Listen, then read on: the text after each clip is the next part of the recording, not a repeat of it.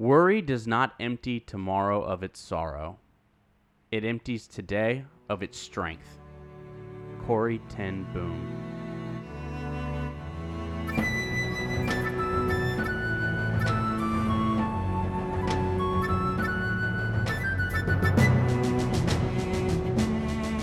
Bending Not Breaking. Season 3, Episode 9 Nightmares and Daydreams.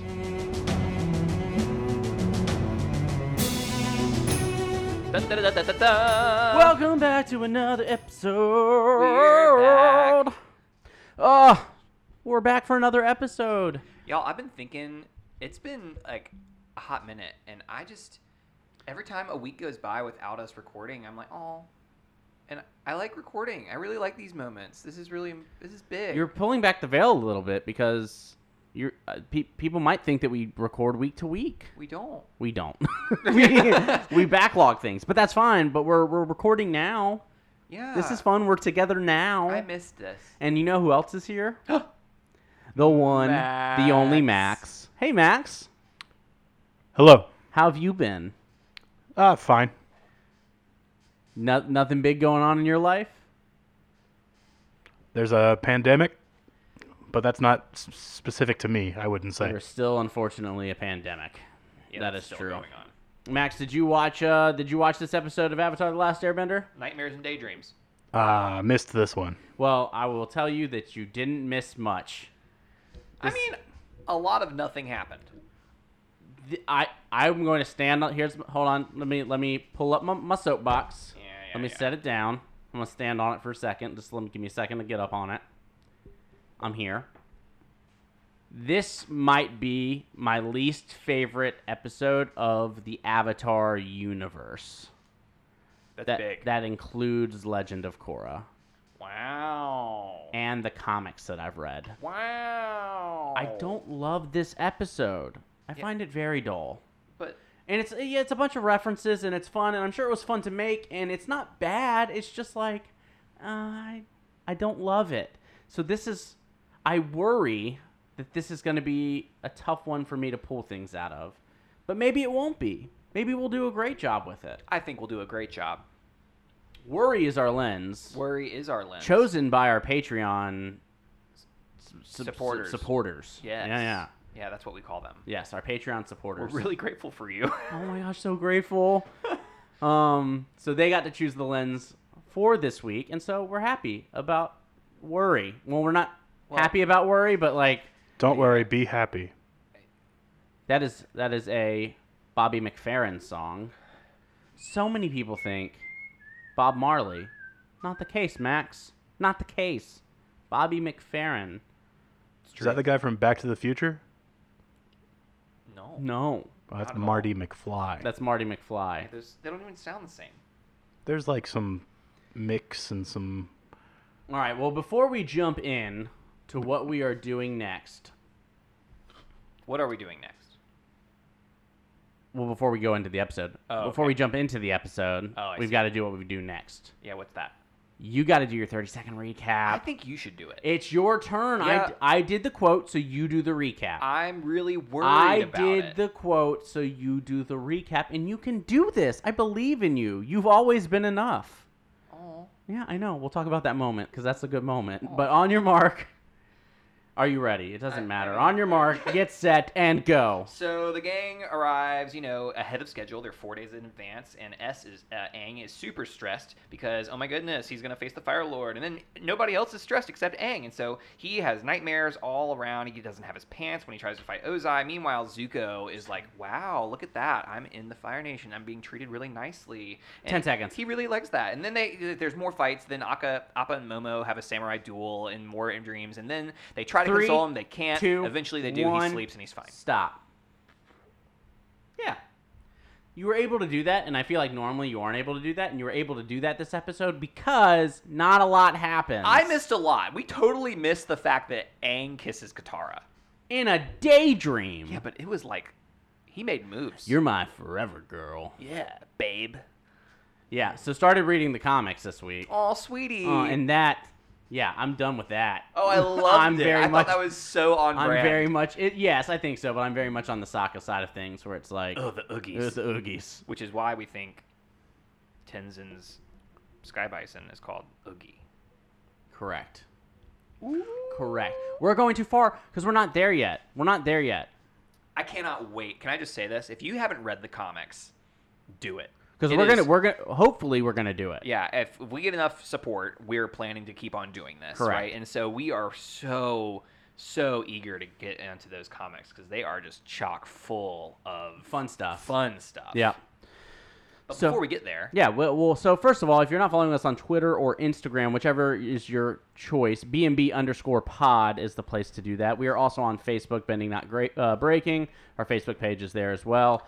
Um, we Yeah. also have a Patreon. Yeah. and so we uh, we've got some things on the Patreon. we even have some new things. On the some new things that we're excited to announce. So we might we might hold off till the very end to announce one of our big new things that's coming to Patreon. But one of the things that's there right now is a Facebook page uh, community that is private for our Patreon uh, supporters. Yeah. So that we can talk about the show and talk about the podcast and talk about questions and, and be engaged in that community, which I think has been a lot of fun so far. I've enjoyed those conversations And so, so, far. that's been a good thing. You also get episodes early if you uh, support at a certain tier. You can also join in on uh, Zoom calls with Ben and I to talk about Avatar if Yeah, you're at a live certain tier. conversations Because we're going to go through the whole series again through different lenses there. So check out our Patreon, patreon.com backslash B and B underscore pod. It's a forward slash max, I know, but like it's it's a slash, just the normal slash that you put in the HTML bar, right?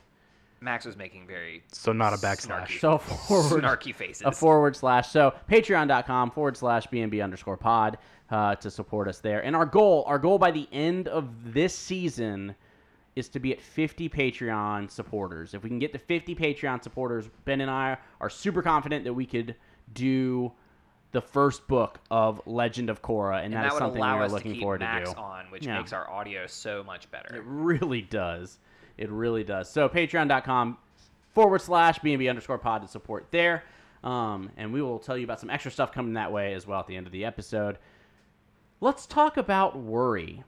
Worry. What is worry? I don't know. Did you look up the definition? I sure did. you always do. I can always count on you. Yeah, so uh, the Google dictionary, uh worry is when you give way to anxiety or unease, uh, or dwelling on your troubles.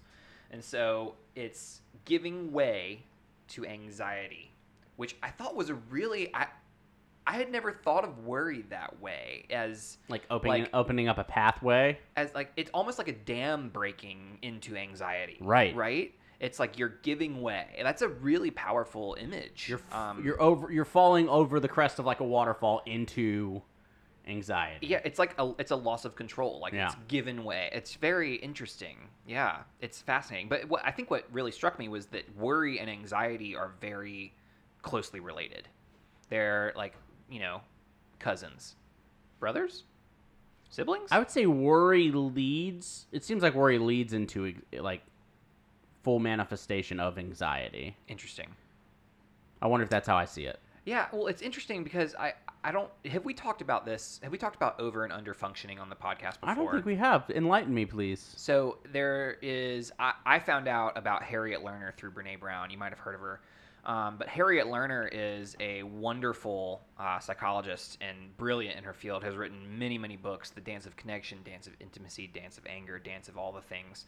And um, one of the things she talks about in those books is this concept of how we function. And so what this means is like what what are the patterns in how we show up when we get when anxiety hits us, right? What are the patterns in how we show up? And the eh, those patterns are learned from how we grow up, right? And if you want more information on this, highly recommend reading Harriet Lerner or listening to Brene Brown's podcast on anxiety and over and under functioning. She just had an episode on this. Um, but essentially, there's two ends of the spectrum, and there's a lot of things in between. But the, the one end is over functioning, where over functioning is when anxiety, an anxious situation occurs, right? Where all of a sudden, um, for instance, the example provided in the podcast is my mom goes to the hospital for uh, an illness, and the overfunctioner responds by saying, "Okay, I'm gonna do this and this and this, and I need you to do this and this and this," and like it starts going into uh, type A mode, if you will. Mhm. And then upon an- analysis, they're like, "Okay, I told you to do this, but you know what? I it'll just be faster if I do it." And then so they take on all of these things. And the example for me is that I'm gonna bring up is uh, I had a wonderful dog. His name was Atlas. And when Atlas passed away, that was a rough night. But what happened was rather than me um, feeling negatively and really dwelling on that, I ended up cleaning the entire house instead. Mhm. So I cleaned up the entire house. I did everything that I could because I was just trying to not feel what I was trying to push down. And then as soon as there was nothing left to clean, I broke down. And that was me over functioning. And under functioning are the one people are the people who when a stressful situation occurs, they're like gonna let everybody else take the lead and they appear lazy if you will during those moments of stress and so it's interesting like just anxiety produces pattern ways of showing up and Mhm. some of us have like i'm a classic overfunctioner so in those moments i have to be like okay how do i learn to not overfunction in those moments and rely on other people. And so when I think about worry, I think about when I am worried, that's when I start that pattern of overfunctioning. Mhm. And so how do I get out of that mode? What's your what's your response to all of that? Well, I mean, that's clearly what Aang is doing. Yeah. That's clearly what Aang is doing is, is overfunctioning in that moment, and I don't know if he understands or uh, that is not me. That is not, I'm the opposite, right? I'm the underfunctioner when it's when it comes to those types of moments, um, and so I wonder if it, if it's how do you pull yourself out of that because it, it's not is it not helpful? Does it really just put you further into pain? Does it take a deeper toll on you? Um, and I don't know, but And for think- Aang it does. And I think it happens both ways. Yeah. I think if you're overfunctioning or underfunctioning, Yeah. it, it can be both harmful and helpful depending on whatever situation that we're in. I think the difference is we have to learn that when that becomes a pattern and that's the only way we can respond, Mhm. that's when it becomes an issue. Right. And I want to be clear that as we talk about this today, we're, we're talking about day to day worry. We're talking about day to day anxiety. We're not talking about anxiety disorders, Trauma. diagnosed anxiety. Right. We're just talking about this day to day stuff. And to be to be frank, like that's there's a stark difference because I think there's a 2015 study where a third of the United adults in the United States will experience an anxiety disorder in their lifetime. A third, 33% of all adults, and two uh, women are two times as likely to experience that than men. So I just want to highlight that as something that is out there, and what we're talking about is this this concept of just general worry and general anxiety. Because I think we see Aang go from, I think we see him go to anxiety. Absolutely. Right? He's he's past just worrying about it. He goes on to like full on hallucinations. I think you see the gang around him really start to worry about him. absolutely. Um, through through the process of of just seeing and witnessing this, and oh, they try to help so many times, but what we see Aang stuck in is this trauma anxiety induced moments that that so much fear is there so much shame is there uh, that he's experiencing in this moment and it's taking a toll on him not only mentally but physically. And i think that's an important thing to highlight that when your body is in this mode of fight or flight even when you're in safe situations it is having a tremendous toll on your on your body physically and what you are experiencing. Because your body your psychology or your uh, physiology is is experiencing these heightened triggers over and over again even though he's in a safe space um, and that's and we see that taking his toll and that's i felt like that was pretty accurate oh, 100%. um, Absolutely. which and and the issue with that is there's not always an easy way to get out of that Well, and I think that's what the the crux of this episode and probably the core of our conversation is going to be is not necessarily that Aang was in this state of worry, which clearly he was, but rather how was that handled, right? Because we see the gang progress on how they uh, react to Aang's worry throughout this episode. and we see- right? We see a Oh, full on progression. And that's really important to be aware of, right? What would it have been like if at the beginning of this episode they responded the way like that Katara, Toph, and Sokka responded the way they did at the end. Yeah, because at the beginning, it's you need to sleep. Go to sleep. Stop. I'm tired. Yeah, it's stop about doing this. me. It's right. You're hurting yourself. Go to bed. And that doesn't help anyone. Mm-mm. Like when you when somebody is in, in in worrying, telling them to just ignore it does not work. What? And even if we're speaking in extremes, even when you know things are irrational, that doesn't mean the feelings stop. That doesn't mean Yeah. that those those senses stop. That your body stops telling you to feel these things of fear or anxiety, even when you recognize that they're irrational. Aang could easily sit there and look, and I, I don't know if he does in in this episode, but he could say, "I'm being irrational." And yet that doesn't mean that the all the all the body things would stop happening. That doesn't mean the raised heart rate would Well, and stop. That and- doesn't mean that all that would. And that's really important to distinguish is that our our mind and our body are not always working in tandem. Correct. Right? Sometimes our mind is affecting our body with un, like unwillingly. You can uh, mentally and intellectually understand something and still not be able to do it. It's the same like I play the piano. I can understand exactly how I want my fingers to move, but until like and I cannot make them do it. Right? I have to that takes practice, it takes mental I have to connect the neurons to my fingers to that muscle memory so that I can those synapses fire the way that I need them to. And it's the same thing when we're er, learning or rather unlearning the way that our body reacts to other external stimuli. hmm There's got to be a connection there, and sometimes there isn't, and that's important to realize when you're communicating with people, when you're talking to other individuals, when you're other people are experiencing things that you're not experiencing. Not writing it off like at the top. Believe them. Right. Toph just saying, Toph just saying, go to bed. And I, here, here's a moment that was honestly pretty heartbreaking for me. Okay. Aang is saying goodnight to everyone and everything. Yes. And it's not because he's trying to be annoying, it's because he is terrified to go to sleep. That's a huge moment. There's so much worry about what he's going to experience as he's in that moment that it is so terrifying that he is trying to prolong the process of going to bed for so long. And Toph shuts him down hard. Well, and how like there are so many examples on movies and other shows where parents respond to their children this way as well.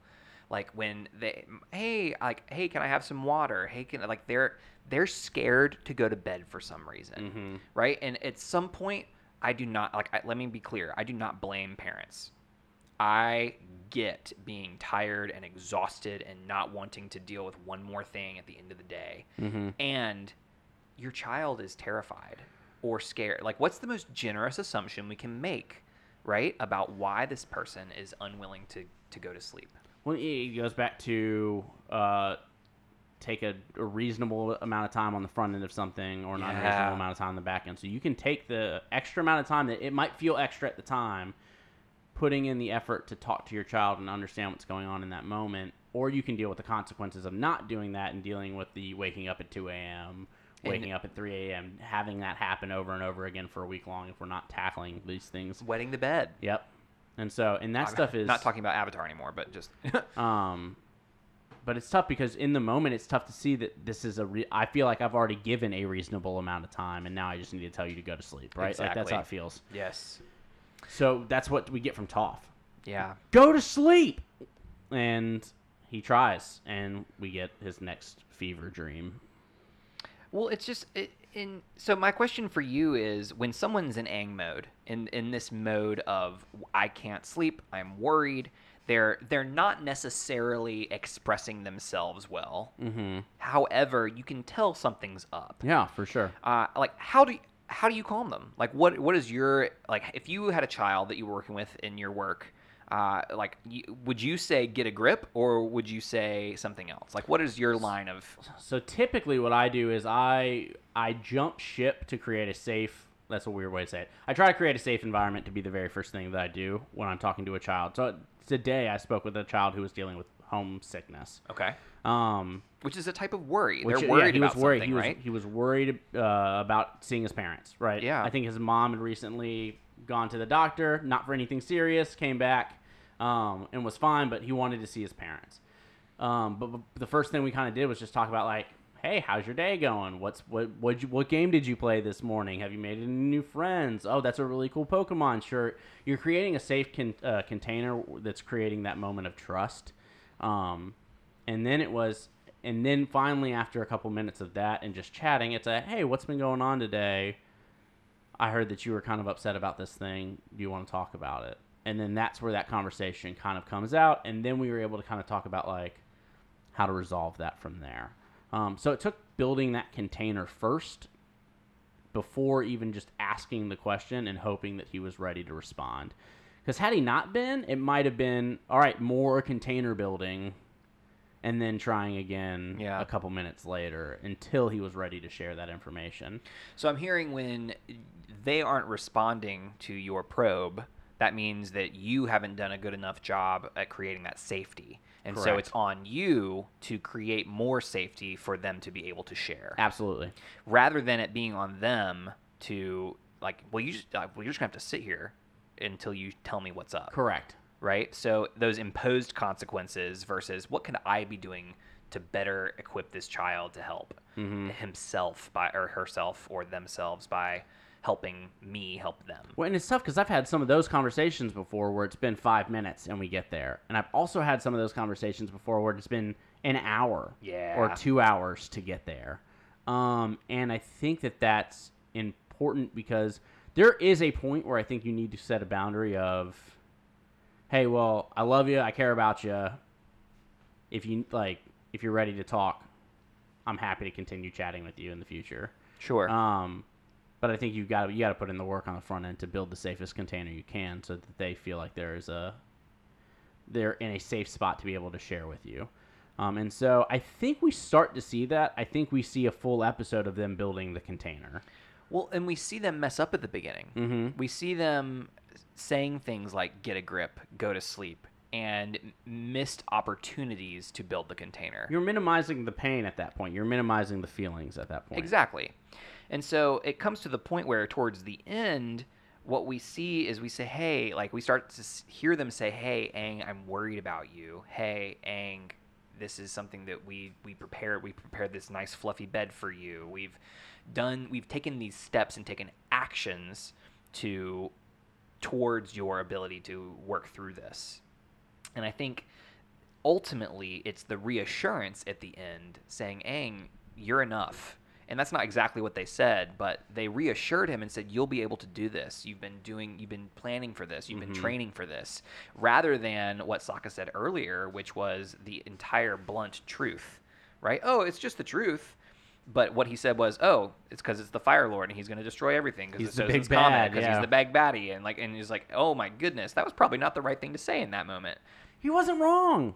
Uh, correct. And I think that's that's one of my biggest I think pet peeves or, or one of the biggest things I struggle with. I was just being honest. is when so, yes, and it's like you were, but compassion and tact and context and tone of voice and all of those things matter when you're being They matter. honest. If you're truly trying to help someone, those things matter, and you have to take those into account when you're speaking with someone. So you can be honest, but you've got to create the container. You've got to make sure that you've been there. You've got to make sure you're a safe person to talk to. You can't just lash out and throw hard truths at someone when if your intent is especially to be like, I'm going to hurt them so that they realize this is something that they do, um, which I think sometimes that's, A, but I'm just being honest. Well, we can be honest compassionately.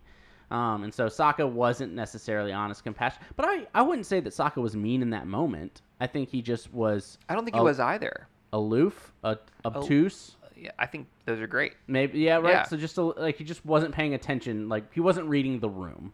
Yeah. So I- I'm curious because uh, throughout this we see so much just around how this is handled, and we see Aang going through these dreams, and first he has no pants, then it's a math test, then it's like all of these generalized, like uh, I, w- I would say pretty uh, cliche, if you will, uh, stresses. So having a dream where you're having to confront an audience with no pants, like it's the whole naked effect that is a pretty common trope in terms of dealing with uh, like dreamings, right? And then a math test, which is a pretty like fear for children math, right?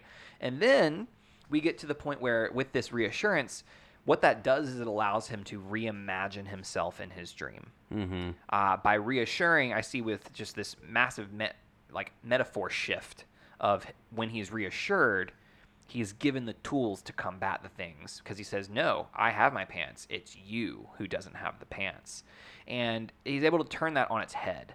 And so, my question for you is uh, in real in our everyday lives what is it what is that like for you when you are reassured about something that you've been worrying about x y or z and you've been reassured like what does that feel like for you Oh, it's a, it's a it's a wave of comfort kind of coming over you. It's a wave of support, or it's a wave of like that's what I needed.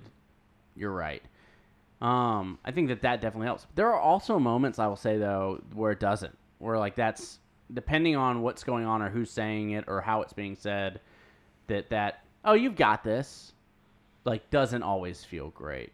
well and that Um, was at the beginning like mhm. oh you've got this yeah. right? But there was something about the end, and I think it has to do with this container building, right? If I can't believe it, right? We accept the love we think we deserve. If I don't believe you because I don't believe in Then it doesn't myself, do Then it doesn't work. Yep. Right? So it's interesting how, at the same time, those same words said differently and said with a different kind of built container carry a lot of different weight. Yep. So if, if we have to sum this up, building a safe container to alleviate worry as a person watching someone else is, is really important. As, as being on the outside, creating a safe space to be able to connect and talk and be there for each other is really one of the best things that you can do when it comes to alleviating this worry.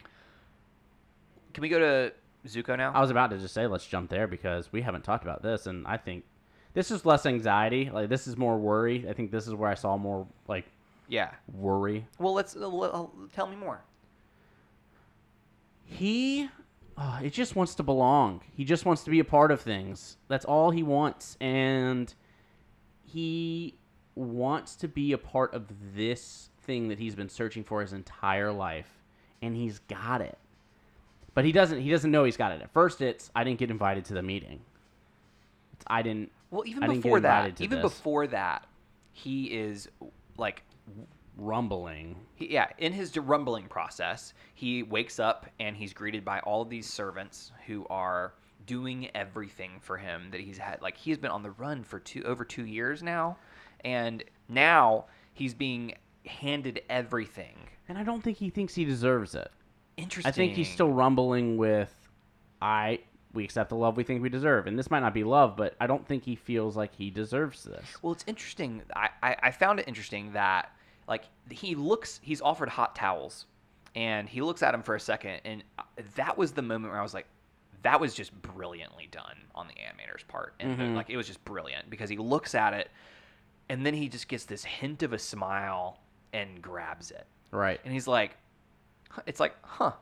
It was just what a power. That was a really powerful moment for me, where he was able to say, I, "Okay," and then he did that. He got the uh, fruit tart from Mai. He got. He's like, "Oh no, I'll walk. It's only a short distance." And then he like used the palanquin, and that was powerful Mhm. for Zuko to let himself indulge in those things. Which we, when we're worried or when we're in a state of worry, it's tough to do that. Yes. It's hard to do that. and that's what I'm saying. I think he started out thinking he had he had made it.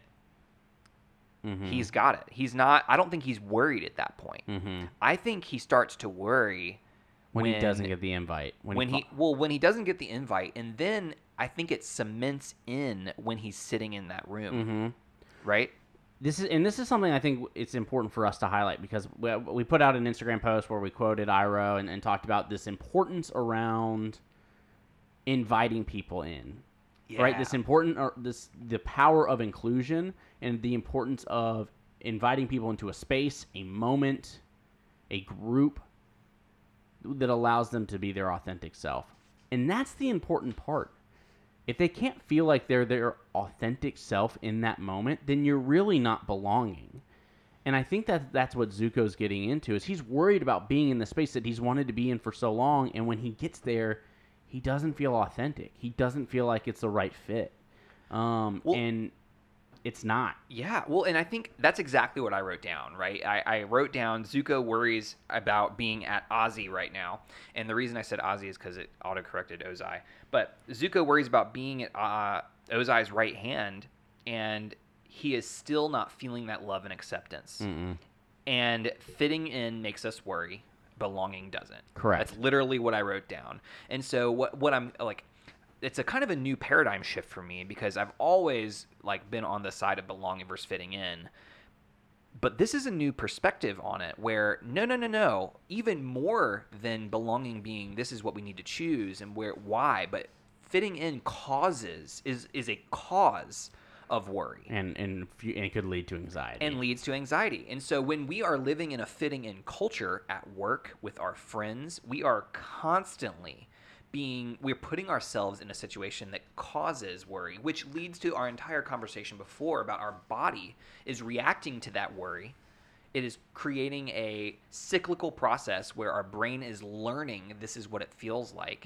And then when we get into a place where we might potentially belong, our brain and our body are still believing that we're in a state of fitting in. Correct. And so we keep on treating and living in a way where our negative um, endorphins are kicking in uh, that are making us feel worse, even though we might be in a place where we intellectually think we belong, which is terrifying.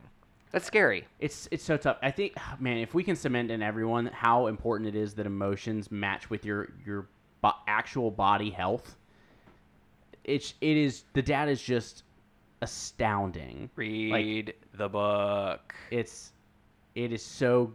You talking about the body keeps the score? Yeah, Max. I haven't read it. That was not what I was expecting, but okay. Um, but it, it just it's it is so apparent that you you have to take care of yourself emotionally, and we talked about it earlier this season as well when it talks about uh, soft skills and hard skills and how emotions are the soft skills, and Yeah. they're not because you can't do the hard skills without the soft skills to match it. Snaps. You have to take care of the emotional things to be able to because it, it just it will it'll tear you up physically. Um that's why I hate the the idea of like sticks and stones, but words will never hurt me. Like no, they hurt you and they actually affect your body. So they, They they, do. physically hurt they you. They do, literally.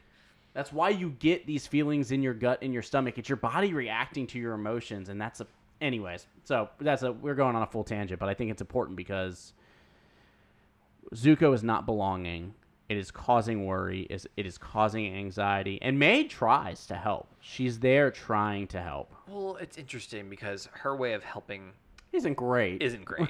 like, oh, why don't we boss a few servants around? I could use a few more fruit tarts. And I was just like, oh. I was, oh. But like, right? But that's what we do. Yeah. that's what we do. I- as I was like, I want to say as like an 18 year old, that's what we do. But as as 30 year olds, as 50 year olds, that's what we do when we try to make people feel better. We try to pull people out of the discomfort because it's uncomfortable. We try to pull people out of those places because it's tough for us to sit in it with them. Um, and I think that that's we got to be able to sit in it with them. yeah. So, Yeah. uh, Lots of good stuff. There is a lot of good conversation in this Can episode. I, can I, make a ah. recommendation? So Sokka makes an attempt to psychoanalyze Aang. Uh, and Don't I- do that. I just want to say, don't do that. Don't do that. Like we are not qualified to do that, and so armchair psychoanalysis is not helpful, and I recommend we don't do it. Listening, Listening, great. being there, good. yeah. Psychoanalysis, bad. Ladyfinger's good. Tr- Truffle, good. Meat, good. Cream, good. Berries, good. Max isn't catching the reference. No. Oh, That's well. fine. I caught the reference. Did you catch the reference, listeners? If you did, Yeah. I did it. All right, here's a question because I, I need an answer because it's starting to bother me. okay. All right. I'm ready. Shoot. Toph does her massage like thing, right? Uh-huh, uh-huh. on Aang. Aang's falling asleep. She's got all the. I think I'm curious if you can bend, if wood is earthbending because they put earthbenders in wooden cages. We've realized that, I don't think so. Right? I don't think wood is earthbend. But they had to have got those. They were clearly tree trunks. There's grains. You see the circles. Like it's clearly wood that she he is laying on. sure. I think she's manipulating the earth underneath it. I agree, but how'd they get the wood there in that area, in that shape, at that height level, like a masseuse bed, to be ready for Aang? You know, it, what a amazing perception to think about like the amount of time that they took to to cut those into perfect pieces. I'm being somewhat facetious. And but like earth- but I'm just saying, but like I genuinely don't think wood is earth. I think wood comes from the earth. yeah, I just, I'm just saying, I I'm curious as how it happened, how they got that and made that that massage maybe, maybe, bed there. Maybe they maybe they had a help from a, a a beaver, you know, something beaver animal that helped. All right. Anything we want to add to this episode before we wrap it up? Clearly, I'm not getting an answer for this. Uh no. Max, what do you got? Nothing at this time. Good conversation. I enjoyed that. I don't. I haven't seen this show, but were, were you listening this time? I, I, I, some of those pieces caught my ear. Wow. I felt seen at times. Wow. Yeah. I don't know if that means we did good or if we did differently. Well, we're going to take a quick break. You just awoke a lot of additional worry in me. Uh-oh. We're here to create a safe container, and we can talk about it. Moving on to We- our next segment. Yeah, we're going to take a quick break. We've I thought got we were going a- to talk about it. not right now. We'll talk more about it later when we talk about bonus episodes. Ooh, Ooh, um, we'll take a quick break. We'll jump back with our voicemail this week. love those. Then we'll do a little practice. Then we'll do some gratitude, devotion, and we'll wrap up. cool, cool, cool, cool. Be right back.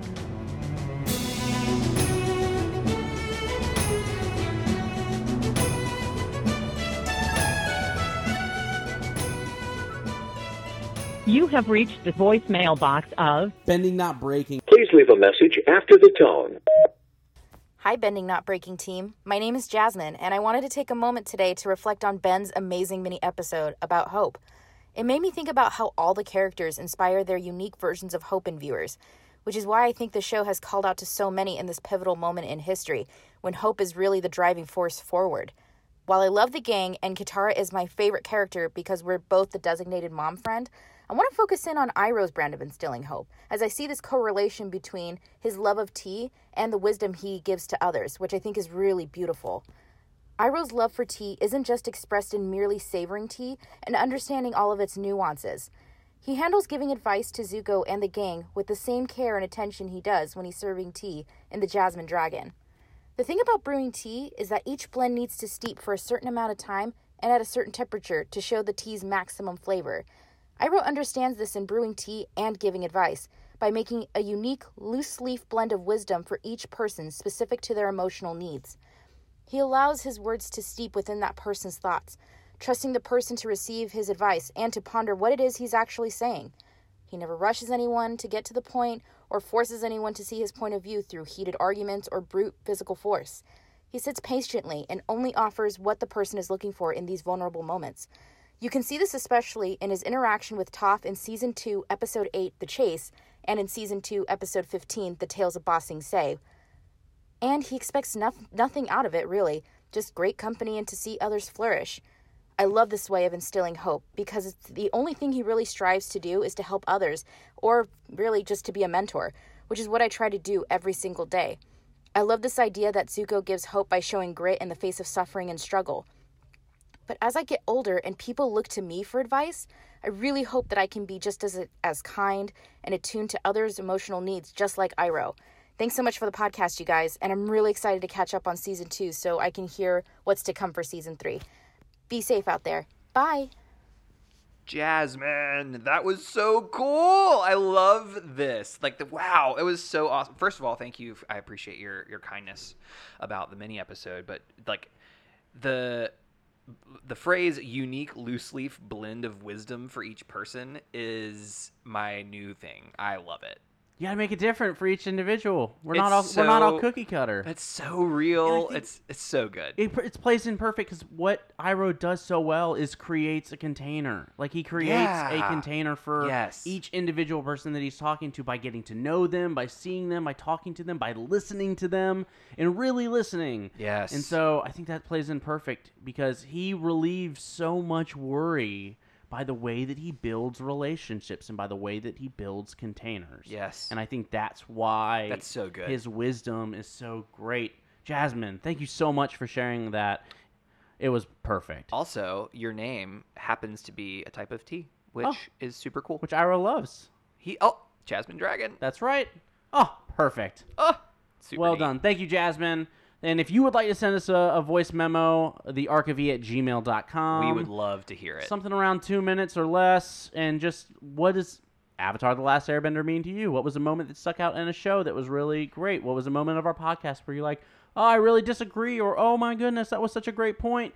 Send us a voice memo to the archivy at gmail.com, and that will be perfect. We'd love it. Let's jump into our practice. We're gonna do the same practice we did last time, which was a couple episodes ago on Lectio Divina. Mm-hmm. Sounds great. right? Let's do it. So we're gonna pick one. Uh, just a reminder of what that is. It's our four-step practice where we're going to analyze one line on a deeper level, and Mm-hmm. that's on four different levels. And What is literally happening? yeah, that's our step one. And, Okay. And then we'll start there. And then the next one is what does it remind you of in the rest of the series and allegorically in other series? Mediums and art forms and things. And right? then Level three, what does it remind us of in our own lives? Mm-hmm. And then level four, what is this line calling us to do?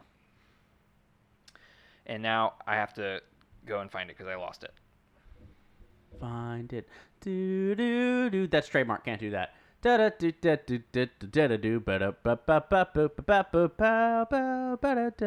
This is vamping. Ben, you had it. What are you doing? I, I, I lost it. It went away. Max, Yes. let's talk about you for a little bit because we got something that's going to be super fun. We got feedback about dating advice from Avatar about you. That's right. People do want to hear a dating segment about less dating lessons you can learn from Avatar: The Last Airbender. So that could be fun. But we will do that as a part of. We're doing some bonus episodes exclusively for our Patreon supporters, and so we are because we've made Max listen to it, upwards of two seasons of us talking about Avatar: The Last Airbender, which he doesn't watch. We are going to let him choose what we provide lenses for and what we watch. And so we'll do some bonus episodes that'll be exclusively on our Patreon. Um, and those will happen at least monthly that we'll be putting those out there where you can hear Max chime in about some of these lenses uh, that we're using. And the first thing we're going to do is Max's favorite movie, or one of Max's favorite movies, Tom Hanks. Tom Hanks in The Terminal. And so we'll be doing that on our Patreon. So if you want to jump on over there to support, you'll get bonus episodes with that. You have the lens now, Ben. I, I have the line. Because we've, pl- we've plugged Patreon enough, and so we're gonna we're gonna chill with that for the rest of the episode. support us. All right, continue. What is the line? So back to Lectio Divina, our sacred practice. We're going to treat this line sacredly. So the line is from Zuko. During the meeting, I was the perfect prince. Mm. During the meeting, I was the perfect prince. So, if you can recall, what is literally happening right now? Literally, this is Prince Zuko talking to Mai after he has left the war room meeting. Um, and he's still he's a little bit somber. He's not feeling great about it, but he's kind of saying, I, "I did everything right. I was literally at his right hand. I'm, and it just doesn't feel right." And so that's this moment. That's right. Yeah, and I think the important thing that he ends on after this is uh, I was the perfect prince. I was everything that my father wanted me to be, but I wasn't me. Mm-hmm. But yeah, so during the meeting, I was the perfect prince. So this line now, uh, what does this line remind us of in allegory? So in the rest of the series, in the Avatar universe, but also in other media and lore and books. And during the meeting, I was the perfect prince. Oh, I think one of the things, one, it makes me think of Aladdin. Ooh, It, like it tell me- just it just goes right there, right? Aladdin tries so hard to be this perfect prince that he thinks he's That's supposed. so. That's that a he's really good to be. connection. Yeah. Um, and it's not what Jasmine wants. It is um not the best version of himself. Yep. But he is trying to be this. He's trying to be Prince Ali, and he wishes for it, and he uses the genie wishes for it, and it that is not the best version of Aladdin. Yeah, that's interesting. My my brain actually went to Azula, thinking about how we talked about her and perfectionism Mhm. earlier in the season with cricket. That's right. and it's interesting because like this idea of perfectionism how he experiences it and didn't like it whereas our, from our perspective she experiences it and like that's what what drives her because she's on that perfectionism track and i just thought that was an interesting com- interesting comparison between the two of them Yeah, because even future Zuko, like Legend of Korra Zuko, I feel like he Yeah. comes to this more of this place of understanding that perfection isn't really a thing. That you've got to mess up. That you got to be gritty a little bit. You, you got to be dirty a little bit. Yeah. Not that you're doing bad things, but that you've got to screw up a little bit. And he kind of loses that sense of perfection that I think that he's ex- he's trying to hold himself to that standard early Yeah. on and realizing that that's not him. But Aladdin is what made me. yeah no i think Yeah. aladdin's such a good connection i didn't even think about that wow okay well shall we move on Mhm. So, step three, what does this remind us of in our own personal life? Uh, for me, it made me think of moments where I try to be the expectations that I am thinking other people want of me. So, not expectations that they necessarily have, but expectations that I think an individual expects of me and trying to meet that and the worry that that causes or the stress that that causes. And the reality is, that might not be the expectation that they have of me. Yeah. Or they might not expect me to be perfect, but I want to be perfect in that moment. That's so interesting. So, I, I I'm gonna be a little vulnerable with everybody. I um, my my mom likes to call me Prince, like Prince Ben and Prince Ben Shay, like that's my middle name, y'all. Um, and so it's one of those things where I like.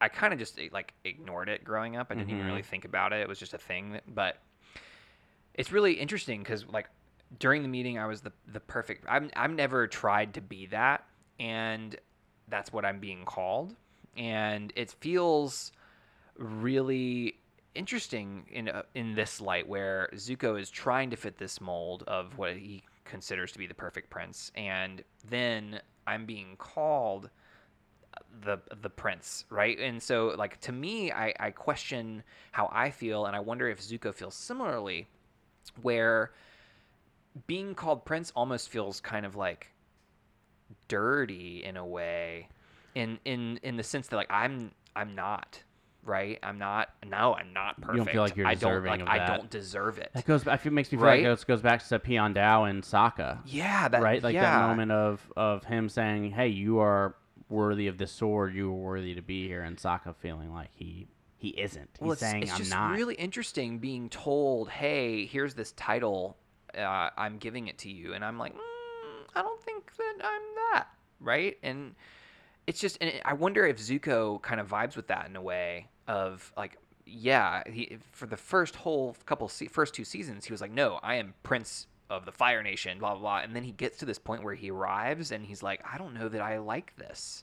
So I just, I really vibe with Zuko in that when I when I hear this line. It's funny because when you talk about your mother calling you Prince, Yeah. I have a similar feeling with my mom, where sh- she would jokingly call me spoiled, which is what I heard when you said my mom calls me Prince. Uh, yeah, because I heard that as a That's slight. exactly. Um, and I think that's that's because of me because there are moments where I was the youngest of four. I definitely got away with more. I was youngest of seven. Right, so I definitely got away with a lot.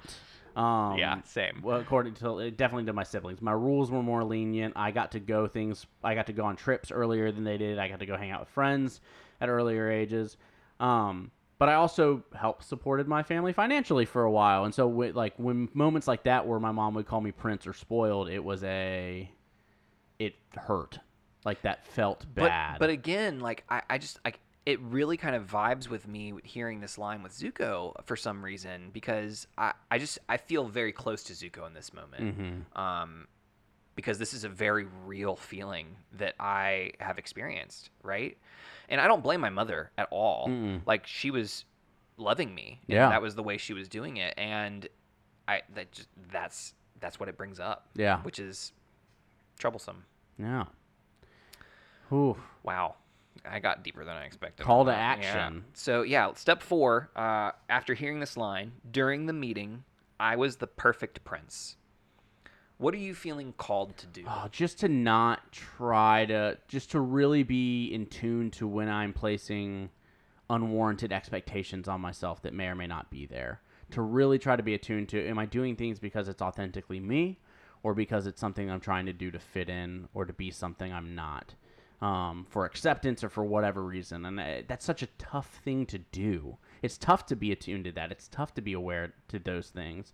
Um, but that's what I feel called to do is to kind of think on why am I doing what I'm doing? What's the intention behind it? I, I'm, I am feeling a hark back to one of my mentors who was had a had a thing for calling people by their given name, uh, rather than by nicknames or, uh, and it's really interesting because. I I was like. people have like camp nicknames and things like that Mhm. and he didn't like that because that's that's not that's not your name and he really liked calling people by their name and and then not not like their given name as if like the name they wanted to go by Mhm. right and uh, I'm really feeling that right now. Instead of calling, giving people these epithets that, um, or these honorifics and epithets that we uh, have that we think are kind or lifting someone up, I wonder what what they're actually doing. Those those names that we give people, and so I'm, Hey, I'm champ. yeah, Like- exactly. Like how do we and that's I'm feeling called to be more aware of things that I'm calling people other than their name. Mm-hmm. And so I'm not necessarily not going to call them those things, but I, I want to be more aware that I'm doing it. Because we got to know how it makes them feel. Because we just talked about you and I both being in a spot of like sometimes it didn't feel good. Yeah. And and we if that's not the intent, right? With- If the if the intent is the, And- the way a message is received is what's important. Yeah, intent versus impact. What's important? Impact. Right. Period. Correct. And so that's an important thing to think about. Oh, This is this has been good. It's been good episodes. We've gone. Max, you've been. How's it been going for you, bud? Good.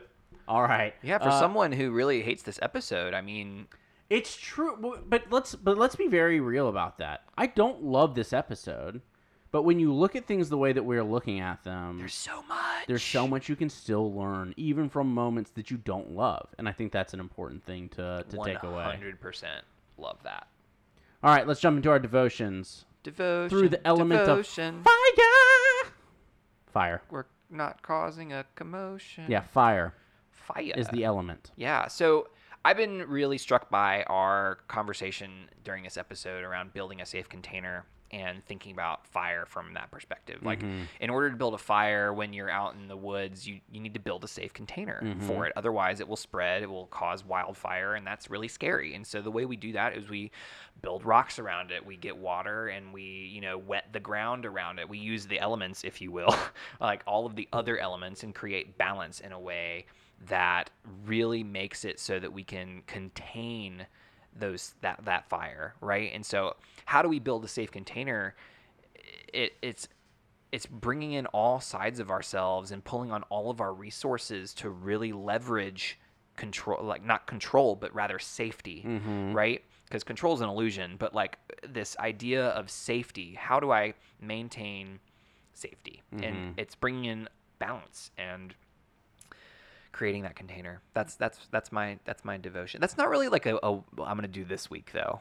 I guess I I have to think on that. I think it's how do we how are you creating the containers when you're talking to each individual that you're speaking to? Because even in moments where people aren't in worry or aren't anxious, everything you say and do is should be in tandem with this ideal or value of supporting one another. And so if you are using each conversation as a trust building, as a way to build trust, as a way to set that container, you're doing that every time you speak to someone. Okay, so in order to turn this into something that I can like focus on like really this week, I'm mm-hmm. gonna kind of siphon that down into whenever I'm starting a conversation, I want to make sure that I have a focus of a container before I go and engage in that conversation. Yeah. That's fantastic. Thanks. Wonderful. Thanks for helping me narrow that down. Anytime, happy to help. Uh, I think for me this week, they were, I was really struck by Aang, Aang's need to feel like he's enough to be able to kind of pull away some of that worry.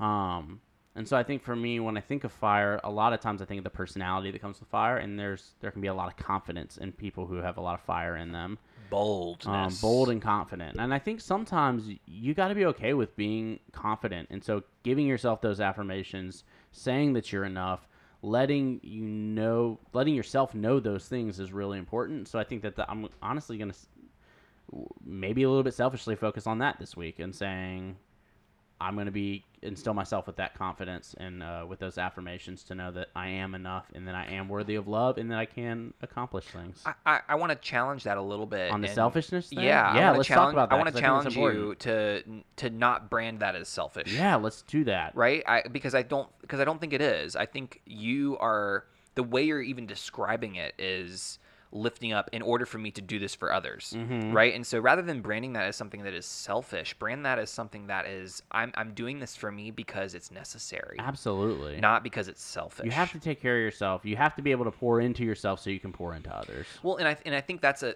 that's an easy slip that w- I'm sure we have done on on this podcast where we'll say something and then that that could have slide, but then somebody hears that and says, "Oh, that's selfish." But Right. no, Yeah, it's, it's not, not. Yeah. selfish, right? It's it's really not. And so I just I I I, I commend you like that. Thank you for taking care of yourself. It's not selfish at all. Yeah, love that. Thank you.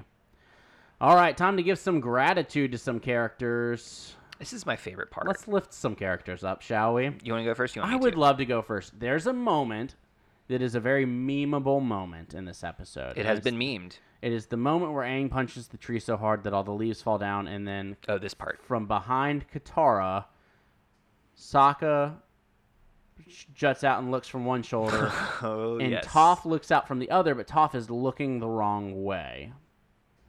And it gets blamed as like, it gets played as this joke of, haha, she's blind, so she looked the wrong way. I don't think that's the case. Oh, because Okay, tell me more. we know Toph.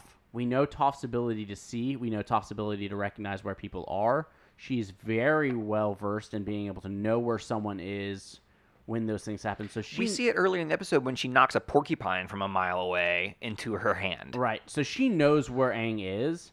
I think she is doing this as a way to make Aang feel better. I think she's trying to do this as a way to bring humor to the situation, as a way to make Aang laugh. I think she's purposefully doing this as a way to say to, Wow. to, to loosen some of the tension that she knows that Aang is Wow, feeling. I just got chills. That's what a cool way. Like, and that's just that's been meme. I've seen that meme a Yeah. hundred times on all the Facebook pages, and Yes. it's just looking and thinking about it that way. Really, just that puts a lot of compassion in Toph that I didn't put there and I think she's ha- she's got that. Oh, she does. We that, see and it, so- but we don't see her express it very often. And this this attempt at playing fun is Aang misses it. But I'm so glad that you caught it. Mm-hmm. Because That's- she's got the humor, right? It's the same thing. It's like when she yelled off when she they were looking for the library, and she's like, "There it is." That's what So it will sound Yep. like when one of you find it. So this is so I think that this is that type of moment where she's trying to bring she's trying to cut the tension. She's trying to bring laughter and joy into a moment to, to help Yeah, Aang. And that's so gorgeous. I want to lift her up for that because I'm so glad that you picked that apart. That's so beautiful. Wow. Uh, uh, you know, it's it's funny how we talk a lot on this show about all of the characters and all the things, but it's so interesting how sometimes we gloss over Aang, um, in terms of like specificity because there's just so much other stuff going on. Mhm. But I really want to I want to be thankful for Aang. Um, yeah. like Aang is is 12. And Aang is 12 years old. shoulders. Aang is 12 years old, and in four days after this, like bef- at the- when this show starts or this episode starts, he is believing he's going to end a 100 year war, and he has to fight the most powerful bender on the. Uh, it's just like there is so much going through him right now, and he doesn't have the people that know how to take care of him. He doesn't have people that can see it, and so he experiences this over the course of several days and that's just I I I'm I'm so aware I think of his body and how his body is taking this all in. And I'm just I'm so grateful that he is able to get through this and he is able to be Aang after this episode and not be permanently uh, affected by this, at least visibly. So I'm I'm grateful for Aang. I'm grateful for his resilience. He's got so much to deal with, yeah. and he does it well. Talk about resilience. Mhm. Episode five, y'all remember that? Whew. Cricket. She's Good cool. episode. She's great. Love cricket. Yeah. Welcome back anytime. Well, this has been a wonderful episode. Better conversation than I honestly thought was going to come from it because I, again, didn't love this episode to begin with. So I'm glad that we were able to talk about that. So thank y'all so much for listening. Ben, thank you for, for, for being here and, and sharing in this. Uh, Max, thank you for being here and, and, and twisting those dials, making us sound great. And, then- thank you for making me sound good. Absolutely. And then our Patreon supporters of the week, Molly Ray P. and Daniel S. Thank y'all so much for supporting us on Y'all, Patreon. thank you so much. And to everyone else, thank you so much for listening and, and sharing this podcast with people that you think will like it and sharing it with, with family and friends and, and posting about it and, and liking our Instagram. All of it has just been, the amount of support has been completely overwhelming it's been awesome. uh, in the best way possible. So it's thank, brought me a lot of joy. Thank you all for all of that. Can please continue to share. Please continue to like uh, and review and subscribe and follow and do everything on those platforms on on Apple and on Spotify and on Stitcher and all that good stuff. Thank you so much. for Word of mouth that also really nice. Tell your friends about the podcast. We'd love that. Absolutely. Well, this has been Bending Not Breaking. I'm Sunshine Mayfield. This has been Pruitt. and thank you so much for listening. Woohoo! Okay, goodbye.